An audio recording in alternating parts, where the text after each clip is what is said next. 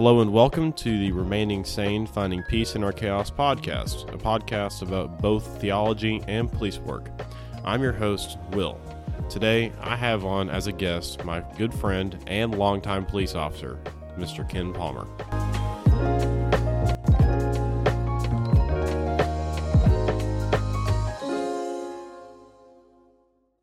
Ken, how are you doing today? I'm good, Will. Good.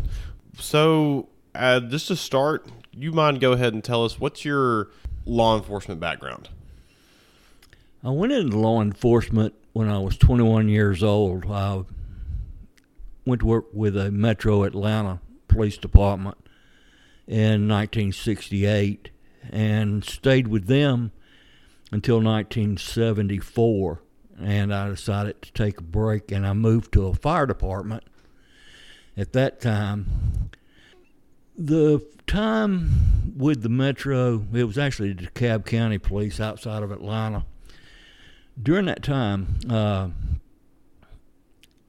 I found it difficult to deal with the everyday. Of course, 68 through 74 was a different time for our country and everything else. And uh, I was doing it with no sense of spirituality at all.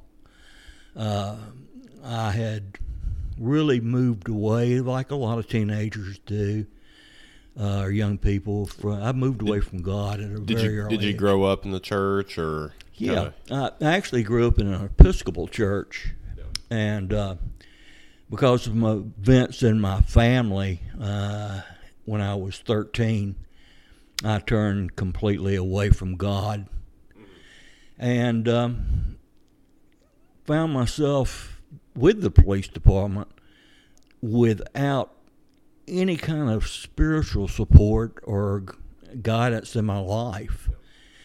Found it very hard to deal with. what what led you to be a police officer? mistake. no, I uh, I came out of the military, uh, been in the Air Force, and came home with absolutely no idea of what I was going to do. And uh, I grew up in an area around Avondale Estates, uh, outside of Atlanta and I knew the police chief, and we ran into each other one day, and he asked me what I was going to be doing, and I told him I had no idea, and he told me to get in the car.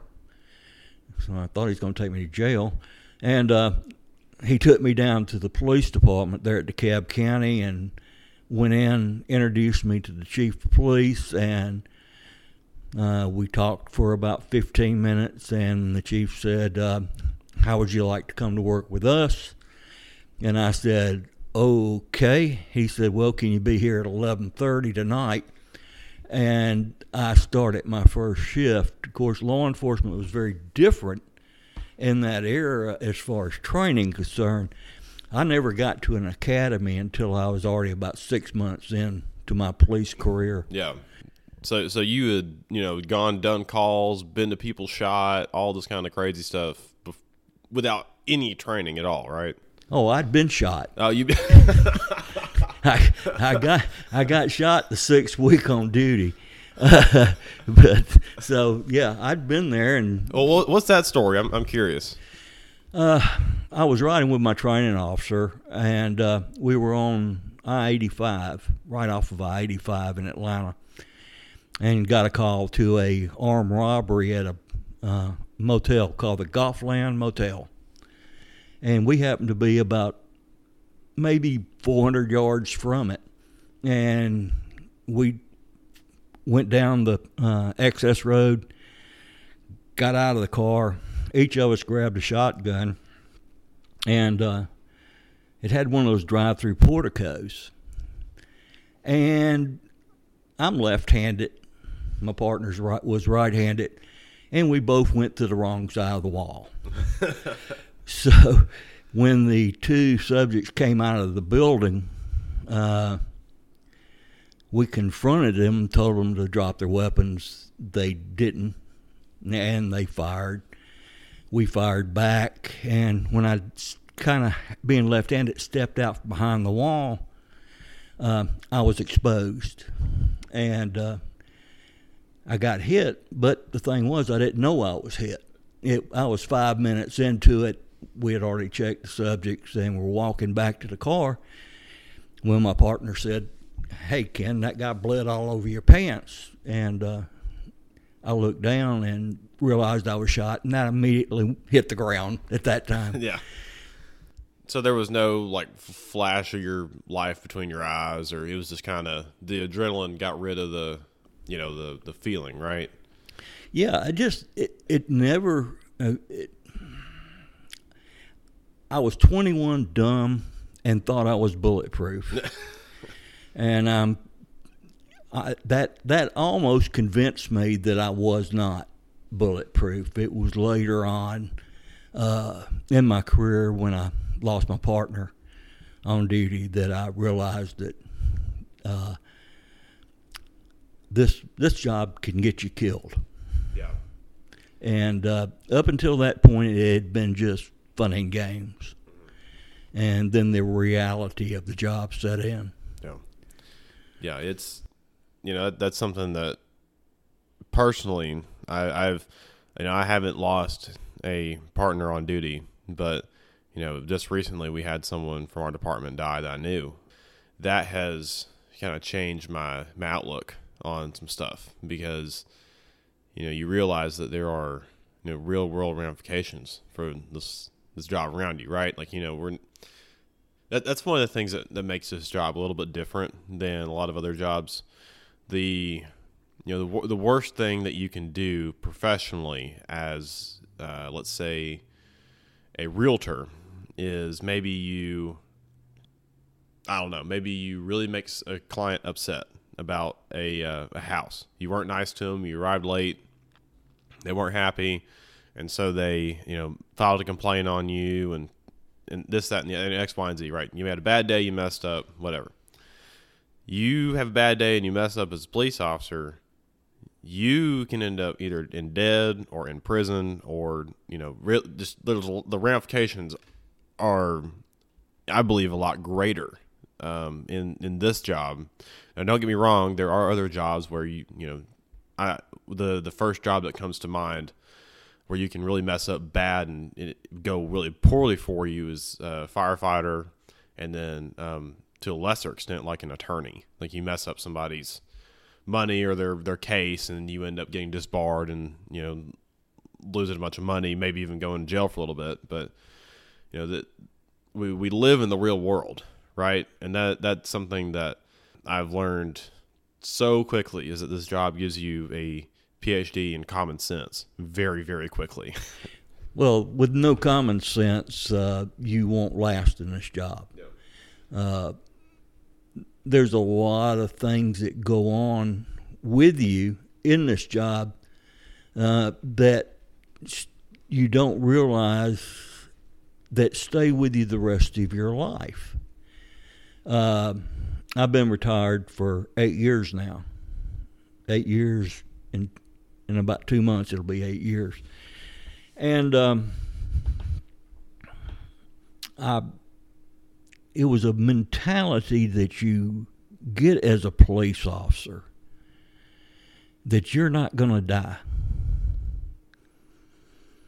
I never walked out of the house and put on a badge and put on a gun and walked out the door thinking I was going to die. And that is because if you do, you won't you won't be able to walk out the door. And that's the thing that stays with you if you do this job long enough. It stays with you all your life. Um, it wasn't but three years ago, uh, five years after my retirement, I had a heart attack and ended up having six bypasses. It never occurred to me that that might kill me until I was having a conversation with my surgeon afterwards, and he was talking about how uh, I had asked about damage to the heart muscle, and he said, "Well, Ken," he said, "when I had your heart out and I was looking, and it struck me at that point that he had actually taken my heart out of my body, and I went, "You could have died." And so, but that is the mentality we as police officers, and I still consider myself that, as we as police officers build up in our mind, and it's a dangerous thing. And there's, there's so many inherent dangers in being a police officer over long periods of time that is, and, and I can say this for firefighters too it do it for a long period of time, we tend to compartmentalize things in our brain. We see so much nasty stuff on the job uh, that you can't live with it daily, so you unconsciously or consciously take that incident and just kind of put it in a little box in your brain and say, I'll think about that later unfortunately, with us uh, in law enforcement, a lot of times we don't think about it later, and it leads to some bad things. Yeah, and it just it just pops up. Like um, I, I can I've got a few calls that I can think of that you know I see someone that reminds me of X, Y, and Z person that was out on. I'll, I'll give a real good example. So the the first kid call that I had um, it was a 12 year old girl, and their their family only spoke Spanish, so I had to come out of sector because I was translating for or interpreting for the family. They, uh, the family did not know that this girl was uh, diabetic, and apparently puberty, like puberty, affects your insulin. I'm I'm not sure about this at all, but it, it can almost kind of awaken you become way more susceptible to your your diabetes as you go through puberty. Well, this girl was 12 years old going through puberty, and uh, she had eaten something, or this the family had never realized ever that she was diabetic, and so she unfortunately ended up dying on the spot. Uh, they had some kind of crazy diabetic attack, and they didn't know what happened, and uh, called they called 911 too late and girl and the girl died. And i remember showing up and you know seeing cpr being done on a 12 year old who's just sitting there lifeless on the ground. That has never gone away. Um, and so sometimes when i see people that or see houses that remind me of that like i'll, I'll think of that. And you know that stuff like that unfortunately is the the burden that we with this vocation bear, right? Like you know, we're the protectors of society, but one of the the bad problems is that not only do we protect people physically, but we also shield them from some of the the really bad stuff that happens. So they don't have to see or smell or touch those those images, right? Um, well, Ken, one of the things that you mentioned um, earlier uh, I interrupted you after you said you had seven years on the job at DeKalb County. What what happened after that to lead you to more police? Well, I'd been shot. I'd been stabbed. I'd had my skull fractured, and I thought I'd find a safer profession, so I went into the fire service. and they, I was in the fire service from 1974 to 1978, and um, it was while I was in the fire service that I developed a interest in uh, fire investigations. And so in 1978, and it was during this time with the fire department that there was uh, a fireman and his wife that I worked with um, led me back to Christ. And uh,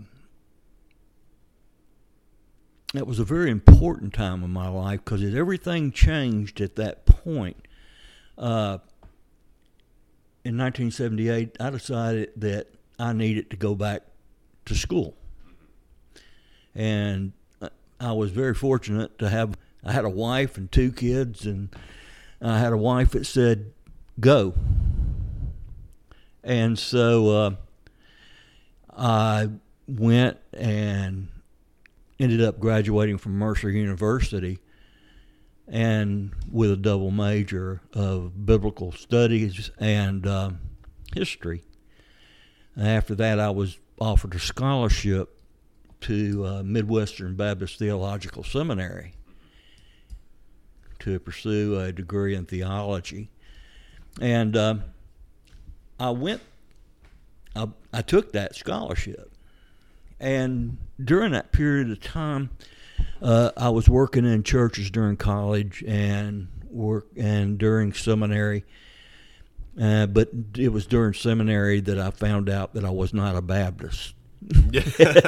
yeah, I got very in, I got very much in uh, touch with and curious about worship, and my old background as a child as an Episcopalian came back uh, for that love of a liturgical worship type service, and um, so when I came out, uh, I pastored for uh, a year and decided I just was not going to be able to do that. Yeah. So I left and we came back to Georgia. And a friend of mine that I'd worked with with the fire department was now working with the state fire marshal's office. And we were talking. He said, Why don't you come to work with us at the fire marshal's office till you decide what you want to do? And 33 years later, I retired from there. I, Because of my law enforcement background, when I went with the fire, state fire marshal's office, I became uh, part of the state arson investigation unit uh, in Georgia. Uh, all those investigators had to be certified firefighters plus certified police officers, and I was grandfathered in on my police officer certification. So I was cap- capable of taking that job. And then later on in my career, uh, became captain of the uh, field operations for the state fire marshal's office uh, arson investigation unit, and that's where I completed my law enforcement career. Yeah. So, one of the things that uh, we haven't dug into yet is that you know, we, have talked a lot about patrol, right? You know, patrol responding on scene to stuff that's happening right then and there, um, and those experiences. But we haven't really delved into investigations, which is a different side of law enforcement. And so, for the people that are maybe not necessarily cops, what I'm saying is that the um, there are, as we all know, there's police officers, but also there's detectives, right? Right. All detectives are police officers. Not all police officers are detectives. So detectives um, sometimes you joke with them and say that they're second responders, right? Like right. They'll show up after a crime has occurred. Uh, nine out of ten times, it's for a major crime where you need someone to do multiple days of investigation to figure the crime out. And so you you'd done seven years on the street, and then been a firefighter for a little bit, responding on the street to fires, and then you move into investigations after going to seminary. um, right. Yeah. So uh, what what are some of the the the mental tolls that investigations take on you that maybe patrol doesn't, or are there? You, you understand what I'm saying? Uh, the people who live in our area, uh, the southeast, don't, uh, a lot of times have been referred to as the Bible Belt but it's also referred to as the burn belt. We have more arson fires in the southeast than in probably any other place in the country. And in this northwest Georgia, Chattanooga area, more arson fires than anywhere else. Uh, so there, there's a lot of fires, but a lot of people don't understand the number of deaths that you have to deal with. Uh, I know in our case in Georgia, the body of anyone who died in a fire was to stay on the scene until we got there. and work with the coroner to uh, start our investigation with the body on scene, if if at all possible. And it's those fire deaths that stay with you for a long time. Uh, a lot of times uh, during my career with the fire marshal's office, uh, you'd work 75 to 80 fire deaths a year. Uh, when I became captain of the uh, unit, one of my responsibilities in field operation was I went to uh, all fire fatalities uh, that our unit was involved in. You mentioned children. It's not to minimize any life. All life is precious. But when you go to a fire scene to do your investigation and there is a child or children involved, those cases eat at your heart, eat at your mind, eat at your soul, uh, and they don't go away. Uh, particularly when you find out that this fire was intentionally set. Uh, one case comes to mind that happened uh, in Middle Georgia. Uh, went to a scene in a trailer park where we had four children had died. Miraculously, the father and his girlfriend got out. And as we were conducting the investigation, it was obvious that it was a set fire. And then we found out that the father had put the children in this one bedroom. They were aging two to six years old. had put the children in the bedroom, set the room on fire, and then held the door closed. Uh, those things stay with you and there those things can make you not want to be a police officer and just make you want to be a human being who can act out and you and you can't that that is something also that I know is very frustrating. I, have been to a case not really that drastic, but I, have been to this this case. Um, long story short, a um, a homeless guy sexually assaulted a six year old in her own bed, and he you know he broke in, yeah, and so especially now where um, the guy is getting not near as much prison as he needs um, stuff like that really eats at you because you you see injustice in front of you and you want to make it right. Yeah, see, a lot of people don't believe in evil. And that day when I was sitting in the interrogation room with this man who had killed his own children for a totally frivolous reason that we don't need to get into. But looking in this man's eyes, I could see evil in this man's eyes. Uh, this this man had no conscience, and he had no uh, empathy at all, or remorse at all for what he had done. And those are the times that if you're a police officer and you're you have no spiritual awareness, uh, you have no Christianity. Those are the days that will drive you into a lane that you don't want to be.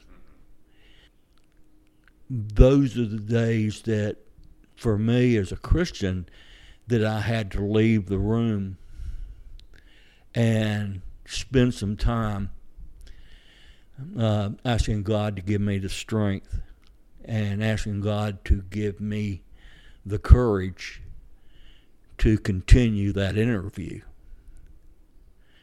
without letting my inner self come out too badly there. That is something that um, I've really wanted to to focus on. You know, as you know, this podcast is based on the hypothesis that if you do this job for long enough, you're going to become cynical, nihilistic, or substance abuser. And, and when I say substance abuser, once again, it's not just physical substances like medication or alcohol, but you know even stuff that releases a lot of dopamine. You know, so um, fornication or video games that, that you're going to become addicted to that, and eventually that's going to drive you down you know a pit of depression. Right? We all know that. Um, and if you don't have Christ, then you cannot avoid that. It, if you do this job long enough, that's my that's my um, my goal with all this. And it seems like you're a really good example of of this, right? Because you did this job seven years, no spiritual background at all, right? Or rather, you, you know, you had a little bit of a background, but you weren't, you know, did, didn't care about Christ, didn't care about God. Um, maybe just kind of knew God existed, but it didn't didn't care, right? Am I putting words in your mouth? I think because of what had happened uh, to me as a child, uh, as far as my spirituality was concerned, I would acknowledge that there may be a God, but I didn't want any part of it yeah. or Him, and I didn't want the any part of that in my life. And of course, during that first seven years, uh, uh, it led to drink, you know, excessive drinking, uh, it led to uh, a mindset that I was a uh, entity to, in my own. Uh, that anything that happened was uh, my own doing and what I did, and that's the way I liked it. Uh, once I became a Christian, and went back into law enforcement, I think that's when I realized how bad that first seven years was. And you know as well as I do that, you know, uh, if we look at retired police officers and look at them who have done the job for 20, 25, 30, in my case, 40 years, uh, you find a, a, large majority end up eating their gun after they retire. And and that's because they have no hope. Uh, all of that stuff that we do every day as a law enforcement officer builds up and comes back to us. And if you don't have a good spiritual background, to fall back on, you're not going to survive it. That's something that uh, one of the previous guests on my podcast uh, put up. It's one, it's one of the things he said is that if that his purpose for this world is not this job, but this job does contribute to his purpose, right? Mm-hmm. Um, and so what what we mean by that is that in you cannot you cannot make this job the reason for which you exist, um, and if you do that, you know, even you know retired police officers who have full pension and and everything just have to sit to sit down, watch and drink beer and watch TV and get, getting a paycheck, or, or will you know will end up eating their gun or doing something, uh, you know, once again, another reference to Danny Jones doing career suicide, doing something that's going to you know, maybe get put their pension in, in in doubt or mess up their marriage or and you know without Christ being your purpose, then everything else is fleeting, right? Right. If you, um, this is something that I've really been reading in Ecclesiastes recently. It, even noble things, know, I, I, think that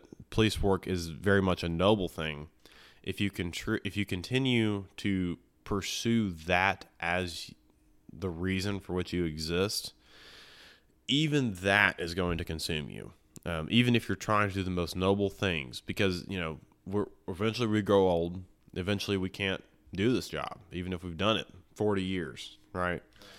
Um, and we and we we can't make this job our end goal because you know at the, at the end of the day what remains is heaven not this world right, right.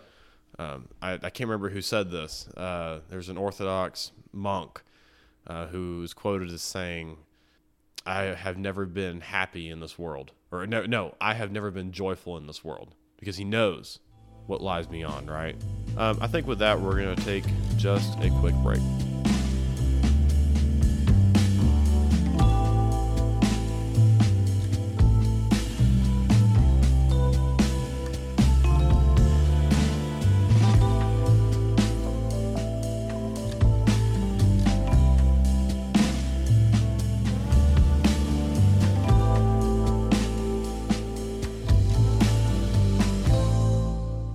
Alrighty, and we're back. Okay, uh, I'd like to touch on something that you said right before we took the break uh, about the job.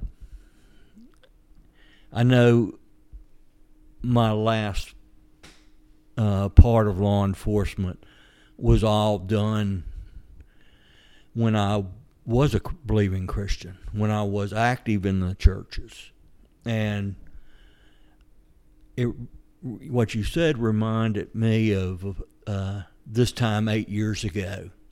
Uh, it was during the summer, and I was sitting on the back porch about two or three o'clock in the morning by myself, the way I normally did, because that's when I normally worked. But I got to thinking about this retirement thing, and I had to ask myself the question. I did, and I asked myself, is this job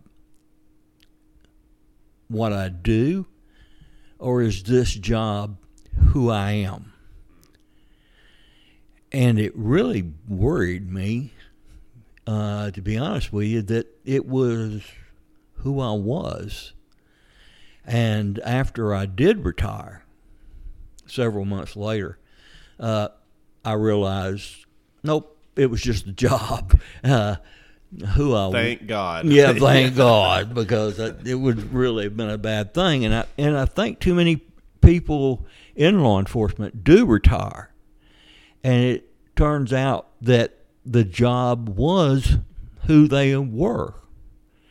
They didn't have anything else to fall back on. And when the job went away, their purpose went away. I was fortunate enough that I found and had another purpose. And I was able to put more time into serving the church, serving God. Uh, when when the opportunity came up to uh, talk with you before you went in, we actually went into the police department and been able to talk to you since you have been a police officer has uh, given me another purpose. And so it's a matter of searching for that purpose and having that purpose. And without God, uh, a retired police officer have a hard time dealing with life in general. Yeah. Well, one of the things that I touched on with uh, Dr. Mitchell is that this job because it is so embodied, right? Like we have our vestments, our uniform, we have our we have our badge, we have you know our we actually do good things in the world. Um, that it's easy to form a, a a, a religion out of it, right? Right. Because you know, as the priest is the intercessor between the laity and God, we become the intercessor between the public and the evil. So it's easy to, to form this pseudo religion out of police work. And then you, you find guys that, you know, all they do is find their purpose in, in this this job. And, and I don't hate to say it that this is not the the reason for which you should exist. There there are greater things beyond this. And you've done this job for a long, long time. Um, and what let's say that we're there. Let's say that I am someone who, you know, all I do is think about police work, how to make the next arrest, how to go about doing XYZ with the job. What are some small steps that you can take to to to get away from that? The first thing you have to do is tell them to set down their beer and, and let's talk. And let the officer tell you about his experience as a police officer. And then start to let him know that there is a greater thing. That, yes, you are a police officer. And yes, your job is vital to society. I know it's a cliche. The thin blue line that stands between order and chaos, and that is the police officer. But it is not the end all. That there has to be something in your life other than that that will allow you to do that job and to do it correctly. Uh, God gave me the ability to do the job. God gave me the ability to survive the job emotionally, spiritually. And I think you're very, very much on point where a lot of times we would ma- want to make the job our religion. Uh, make the job something that we worship. Uh, and I don't think that's different from a lot of other professions, and to tell you the truth, because there's a lot of folks out there that uh, their God is uh, the money. Yeah. And so, but for the police officer, they're looked to or uh, by society as that order keeper and then you start to feel like okay well maybe we are god Yeah. and that's another fault to make too. Yeah. That's something and when you get to that point of thinking we are god that's when we start getting in trouble uh, that's when we start drawing our own lines. And I think that's much easier to do if you have nothing else to fall back on. Uh, if you don't have a good marriage, if you don't have a strong family identity, if you don't have God to fall back on, you're going to find yourself flopping around out there in the breeze. that's something that um, I'm very thankful for is that we have family in town. We have a really good church in town, as you and I both know. Yep. Uh, we have a even even outside of that, we we've got a good sports system here. I've got friends from outside police work uh, and outside of church that are in this area, and so that that's helped me when I need to just not do this right. Ken, one of the things that uh, I wanted to touch on is that uh, I've actually gotten a couple questions from people that I've been testing this podcast with, and that is uh, what are some of the either spiritual or even physical practices that that we can do to help center ourselves on Christ and not center ourselves, um, you know, just solely on police work, right? Or if, or if we're in a call or we're in a situation where you know, oh man, we, we need something to get ourselves out of this. And I, I want to really open this question up. It can be practices that you have in your marriage to keep the marriage going. It can be practices you have to keep the relationship with your kids um, open. And I really want to make this open. So, you know, everything from crossing yourself to you know, what what are a couple of things that, that you've done? Well, there's nothing more orthodox in the Anglican religion denomination than an ex Baptist. Uh, of course, we are a liturgical worship. And so it's not a matter of sitting and listening, hopefully listening to what's going on in the service. Uh, our services uh, are interactive. You can't just sit there.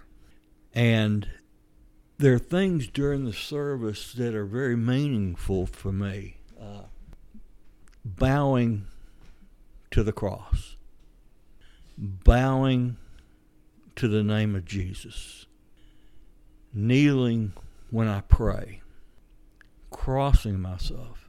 These are things that are outward signs. And when I do these things outwardly, what I'm doing is I'm teaching my heart and my mind to bow to Christ, to kneel before the cross, to submit oneself to Christ, to submit oneself to Christ. And sometimes you find that some, there's some people that are just too darn proud to do that, and they want. And uh, like I say, I'm very orthodox. Uh, I'm probably more orthodox than 70, 80 percent of the people in our, in our particular uh, congregation. But it helps me to relate to Christ and the worship service. Uh, finding prayer, you know, prayer, daily prayer, not just on Sunday, but daily prayer helps. Uh, I think that uh, everyone needs to find a time during their day to pray, to take, take some time and submit themselves and to take some time to admit to God that I I need help. Um, whether you do it with a devotional or, in my case, as an Anglican, uh, with the Book of Common Prayer, I have daily offices that can be said three times a day, and that helps me and anchors me uh, in this life that I'm living. Know, not to beat a dead horse, because I've mentioned this a couple times, but confession of sin, this is the practice of, vocalizing sin to someone else, is huge. I think for me, because it is because there, there's something powerful about not only telling telling God directly, but also saying it to someone in front of you because it it helps embody. You know, um, I've had a couple questions about this, but a priest is not God. He is the intercessor between God and laity, right? And so when I vocalize my confession of sin to a priest, I am, you know, I am saying to God through him what, you know, how I've messed up. And I think that's powerful because we're we're not just in our head, right? Like we know this as police officers that our the way that we re- interact with the world is not just through our brains. Mm-hmm. We was with our hands and with our feet. Um, we feel you know physical pain on the job. we see people suffering, and you know we, we smell it, we uh, we touch it, right? Um, and so that that I think it's important to have all the senses in your faith, right? Uh, so that be, because the the way in which we interact with the world is very physical. Our faith needs to be that way as well, because that is the most. If we are destined for, um, for heaven, then you know that's going to be a physical reality, not just a mental one, right? Right. And so, and hopefully it helps remind us of that. That eventually, you know, there is there is a place beyond here, because you know, as Jefferson says, two things are certain in life: death and taxes. There right? you go.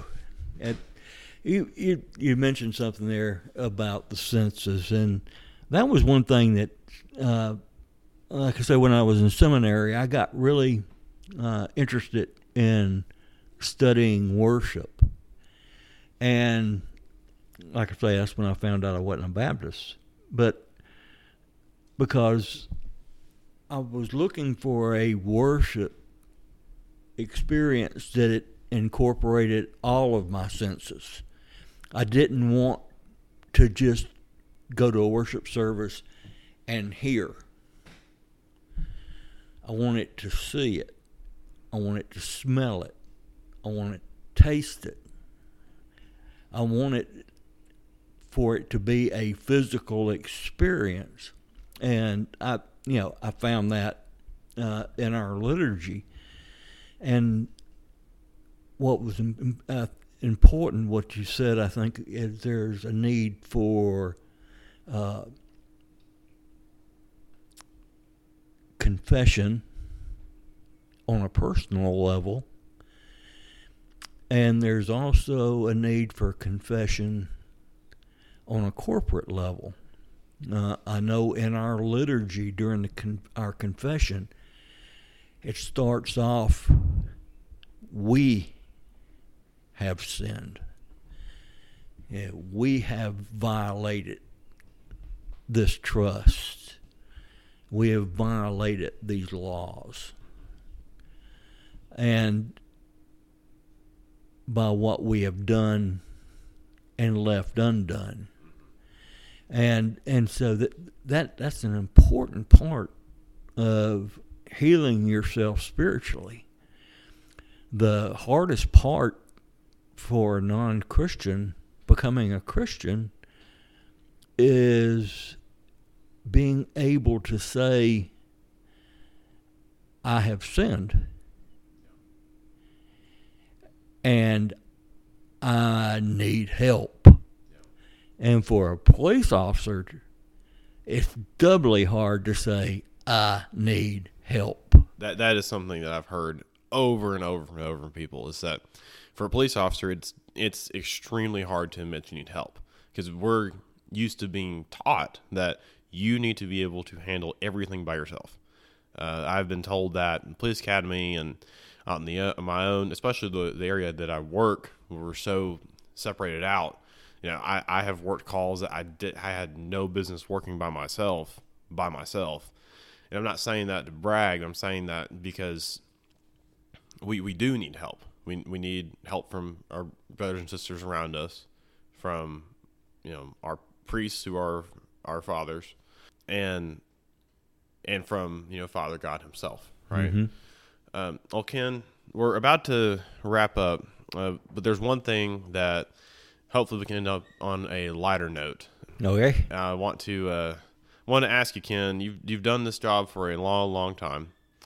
What is the just wildest, craziest story that you have? Good grief, the wildest, craziest. Um, my first patrol car was a 1968 Plymouth Roadrunner with a 440 Hemi engine in it.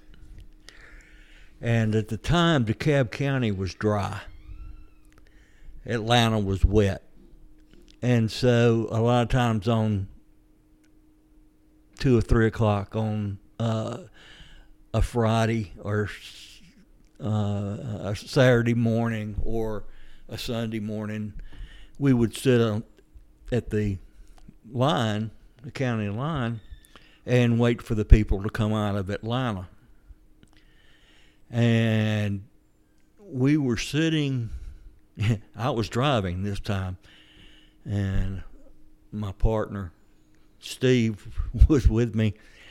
And uh, this uh, Firebird 400 came underneath the interstate bridge that we were sitting on and it was on at that point. By the time we got behind him, we had exceeded 130 miles an hour.